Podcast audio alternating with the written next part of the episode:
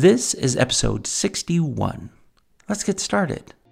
Smarter Parenting welcomes you to our podcast series, The Parenting Coach for ADHD. Here to heal and elevate lives is your parenting coach, Siope Kinikini Hey, everybody. I hope everybody's doing great. We are actually on location in Cincinnati, and uh, I am grateful to be here with Kurt Furman. Kurt actually works at Thornwell, which is in South Carolina, and he works with teen girls. And we are going to be talking about following instructions and the way that that skill works. So, um, super grateful to have you here, Kurt. Thank you. Thank you. so, I want to talk about uh, following instructions as a skill. It seems like a fairly simple skill because there aren't a lot of steps really, you know, for parents to take. And one of the questions we get often is this looks a little too simple. In your work with the girls, how effective is following instructions, like going through those steps? And yeah, it is. It's following instructions is one of those skills that we look at first. Okay. A, a child coming into the, the cottage is going to have that right away is going to be one of their first skill sets. Right. And something that I've learned over our time is that you can't assume something is simple or obvious. And uh, because these kids are coming from environments where that normal parenting isn't happening. Right. And so just assuming that someone can take an instruction and follow it is just not healthy. Yeah. And so what we typically will do with a kid that's coming in, we put it uh, to use right away. Yeah. And um, we tend to couple that with asking permission as well, because that's again a skill that they struggle and those pair really well together. Right. And then it also allows them to come back to us and go, all right, am I supposed to do this? And uh, we can give them some guidance as we go through. And for us, we try to start small, especially if we have a kid that just has basically been able to do whatever they wanted. Right. Um, they have a hard time with following rules and following guidelines and policies within the, the house and at school, even. Mm-hmm. And um, sometimes it's just those small wins of even asking a child to sit down and sit calmly so we can talk that simple instruction and then uber praise it when they they are able to accomplish that Right. um, and it seems silly right Right, it, it does. It does. yeah. because it just seems like something that anybody should be able to do especially somebody who's 15 16 years old but a lot of these kids that come to us because of trauma emotionally are sometimes only 8 10 years old and so they have the same responses and, and abilities as an 8 or 10 year old even though they're 15 Right. and um, it- it's easy to forget that, and it's easy to get even frustrated with that um, when you're like, you're 16, you should be able to do this, right? I think that's important just not to assume and, and be able to take that time to go back to those basic things because learning following instruction as, at its basic core is what everything else builds off of. of learning any other skill is about following that instruction of that Right, skill right. and so it, I think it's really foundational for anyone working with the teaching family model to be able to build that foundation so that you have a strong support. I love what you're saying. And I, the reason that I love it is because it is a foundation. I mean, when we think about following instructions, it spans almost everything else in the child's life for success. I mean, being able to just follow simple instructions from an adult and then from a boss and then from, you know what I mean? It just kind of bleeds into everything else. And so, uh, is there any suggestions you, you have for parents who have children that are like really fighting against practicing this skill? Like, what do you do? Yeah. Well, for us, you know, a lot of times if, if we have a kid that's just completely refusing, use what we call extended management, where we essentially disengage mm-hmm. and say, all right, until you're able to follow this, you know, task, then we're no longer able to engage. Okay. don't like silence. Nobody likes silence, right? Nobody likes just kind of being shut off. And so it's amazing how you can have a kid even in full meltdown Right. and you just disengage and say until you follow this simple task of sitting at a table and sitting calmly or whatever the task might be, we can't talk. So, and, yeah. and they will turn around very quickly. It's amazing. Okay, so in a way, if you're dealing with a highly resistant child, it's okay to take a break and say, Absolutely. I'm going to take a break. We're going to come back to this, but we're not letting this go. It seems counterintuitive. Okay. When we first started, Yeah. we started in a house that was a little bit younger, and um, they had some extreme behaviors. And the concept of disengaging, where my natural instinct was, no, we need to uber engage, right? We need to control the situation. Right. And it was amazing to see just backing off how that just stopped the child because it removed that audience, it removed the attention they were trying to get. Right. And suddenly they come back in a line, and then you give them the attention for doing it appropriately. And suddenly now they want to seek that approval. Are, do you have any stories of teaching following instructions and how it's been successful? Yeah, I think, you know, when I look over the years, like I said, it's a little different with younger versus the older kids.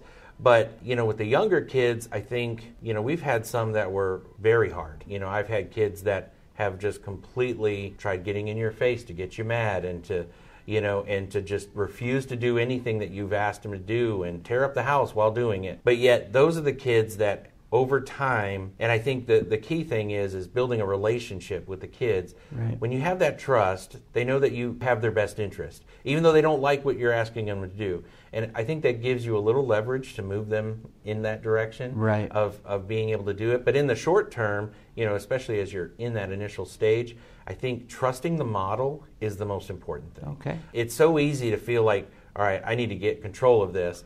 And in the sense of, if you just trust the model, hmm. It works. Yeah. I mean, time and time again, and we've said it in some of our sessions, you know, here at the conference, the not feeling like, you know, you don't have to be this master's degree or doctorate degree person that knows all this stuff. It's just trusting the model Yeah. and following the steps, and it works. It turns kids around. Yeah. And I've seen it happen time and time again. And uh, and some of the hardest kids I've had are the ones that when it was time for them to leave, they were almost sad to leave. And to hear a, a child that was, you know, their job in their family was to be the fighter, Yeah. you know, the protector of the family, and and was always violent and in trouble. To see that same child after being with us and leaving, you know, crying, asking, "Why do I have to go? You've kept me safe. I'm safe here."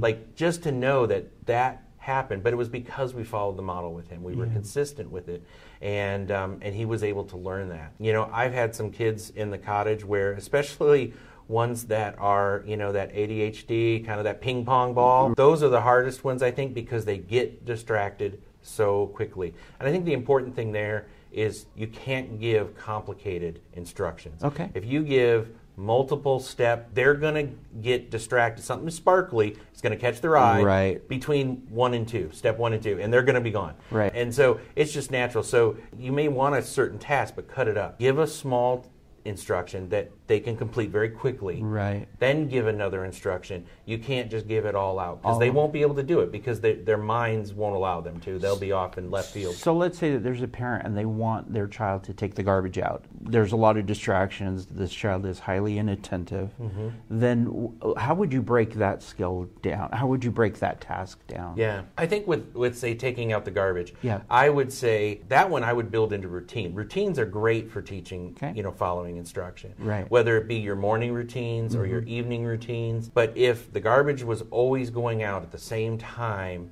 each day so that it made sense to them that this was just the time to do that versus the garbage is full and you don't want to deal with it anymore now are dealing with they're on tv and you're asking them to stop tv to take out the trash Right. that's going to cause a conflict right, Right. that's going to cause a, a battle Yeah. but if there's a consistency there of maybe after dinner everybody puts their plates away we scrape the plates and then the garbage goes out Right. by building that into a routine it's more natural Right. and you're not pulling them away from something that they're wanting. Okay. And um, and so I think that that helps a lot if Mm-hmm. you can build it into the routine of the the rhythm of your home. This is amazing information. Holy cow. Because my brain is going a million miles of an hour thinking about how uh, you can structure following instructions to just simple things. Like if you have the expectation that we're going to just all do this, then you can start teaching following instructions because it's just part of it and then integrating that into them following other instructions. Absolutely. Right? Wow. Okay, my mind is blown. So, integrating following instructions to things that you normally do is a fast and easy way Mm-hmm. to get them on board, and then you start expanding it to more difficult things. Yeah, absolutely. And and I think when they do things correctly, breaking it down for them Yeah. after the fact in that praise moment so that they see that what they did was really good Right. and that it actually helped them get it done faster, right? The, it only took you like 30 seconds to take that garbage out because you we did it right in this moment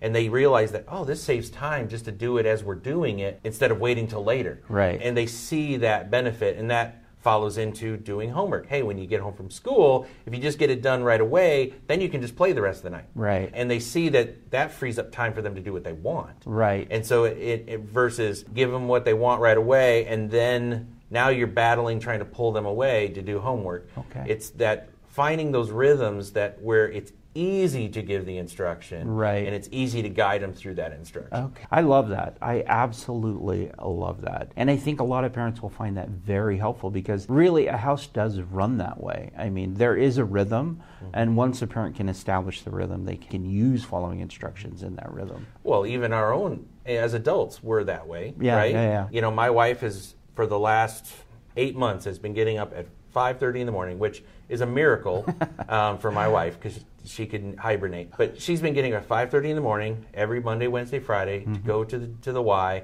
and she swims. And um, you know, she started out with just a couple of laps, and now she's doing over 50 laps. Even when she has she had gotten injured and had some surgery, she almost was panicking about not being able to maintain that routine Right. because she knows if I break it, it's going to be harder to get back. Because once you get that routine, it's so much easier to maintain it, right? And, and just keep it because it's natural. And same thing, if we create a routine where those instructions are being built into that, it becomes more natural. It's easier to maintain it. It's easier to guide, and then it's easier to increase the, uh, you know, those instructions to, you know, grow that attention span to be able to handle larger tasks. Yeah, no, that's great. So, like taking out the garbage is one, cleaning your room would be another one. Mm-hmm. If you integrate that into the routine, how would you do, let's say the room is completely messy? Yeah. Like, how do you break that down Yeah. with, with kids? Well, the way we do it, so we have eight teenage girls, so you Okay. can imagine what that could look like.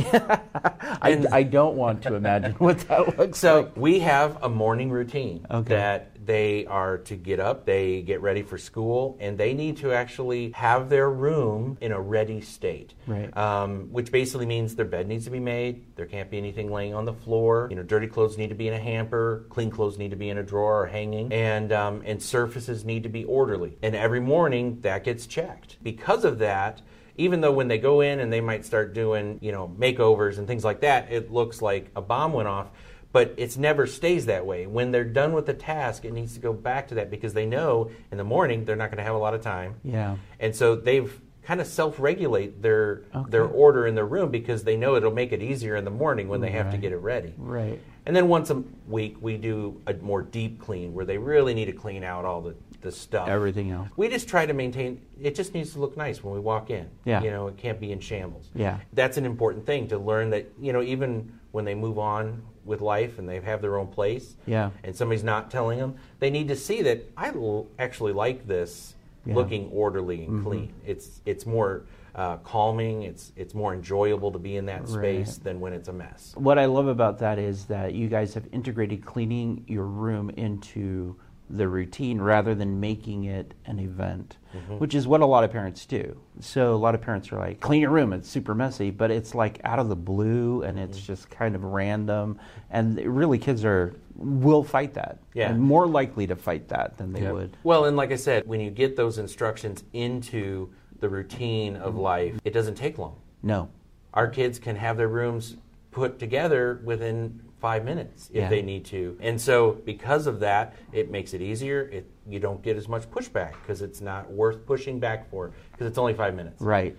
Um, whereas if we just let it go for a month and it's a horrible mess, then it's overwhelming. They don't know where to start. They don't know how to handle it. And then that same instruction of clean your room suddenly becomes a battle Yeah. because they don't even know where to start. Right. Now, if you find yourself in that position, I think there again we go back to what we said in the beginning. Break it up into small pieces because they can't. Yeah. They don't have that ability to, to see that. And so, you know, that's where I would say, all right, let's take all of the dirty clothes. Right. And let's put it in this hamper right here. So just that's all I need you to do. And you start with that task. And that that's not overwhelming, right? Just pick up the clothes, throw it in the hamper. Right. I'm done. Awesome. Especially if it's a young child where maybe that is an overwhelming thing. Give them a break.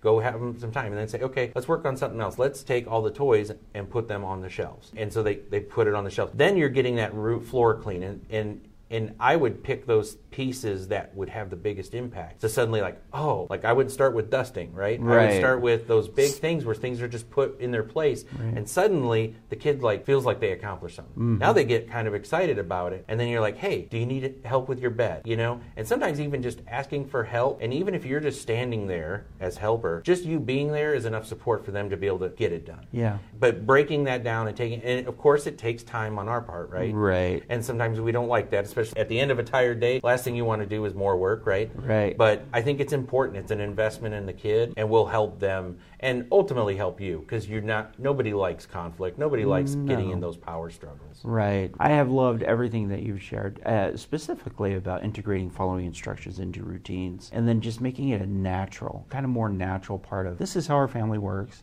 This is how the system works in our home. And we're just going to naturally do this. So start off with something that you naturally do and just integrate that into a consistent routine Yeah. over time with following instructions. And it's okay to give small instructions Yeah. and then praise them for what they're able to do. I love something you said earlier about, you know, a child may present as like 16. They may be 16, but emotionally they're not. And Yeah. so you kind of have to adjust. Like you have to be willing to adjust. So that's fantastic. That is that is great. Now, um, one thing I did want to ask you is to just tell me briefly about Thornwell. Like what type of work do you guys do? Who do you guys work with? Yeah. Well, Thornwell's been around for 145 years. It started back after the Civil War. Presbyterian minister saw a need. There were a lot of children without families after that. Oh, wow. And so it started up as, a, as an orphanage. And today it has grown to a residential program, of course. But we also have services on, on campus uh, to the community where we are preventatively working with families, teaching these types of things to the families through our Strengthening Families program. Um, we've now had several cycles of that, and it's really amazing to see how families that were in crisis have actually been brought together. Um, it's something that the parents and the kids do together. So parents learn to be parents, and kids learn to be kids, Right. and they learn to be family together through the program. And it's amazing to see the stories that we hear from those. And then we have our Building Families program, where we actually throughout South Carolina, Georgia, and Florida, we have people that are going into the homes again, doing preventative care, teaching similar uh, steps within the home, Right. helping with specific issues that are going on there. Uh-huh.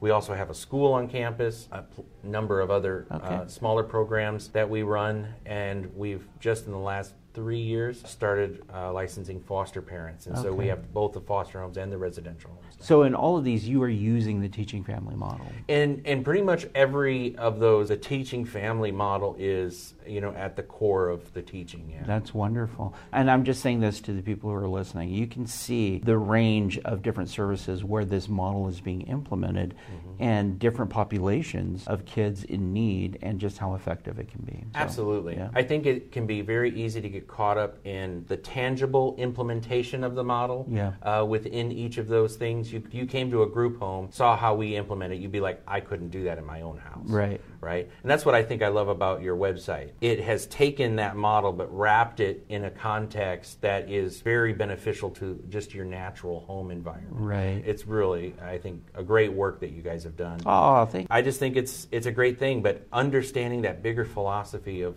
what teaching families about. Mm-hmm. It's about treating that kid, regardless of their state, as a person of value, and being able to guide them in a kind way that allows them to develop as a person. And that's really what teaching families. It is. It's about relationships. It's about making that connection. It's about helping people become independent and self sufficient. It's a wonderful thing. I want to thank Kurt for joining us. I think that this has been a fantastic uh, review of how we can use following instructions in our daily lives. Be sure, if you're listening on Apple Podcasts, to give us a five star rating, and uh, you can get more information on the Smarter Parenting website. You'll be able to get more information on this discussion, and you can download a transcript of what we've talked about. You can see following instructions on the Smarter Parenting website. That skill is available there. You can see it in video format. It gives a parent explaining how to do it with two examples, one with a younger child and then with an older child, and gives you suggestions and ideas of how you can implement it in your home. So jump over to the Smarter Parenting website to watch that video.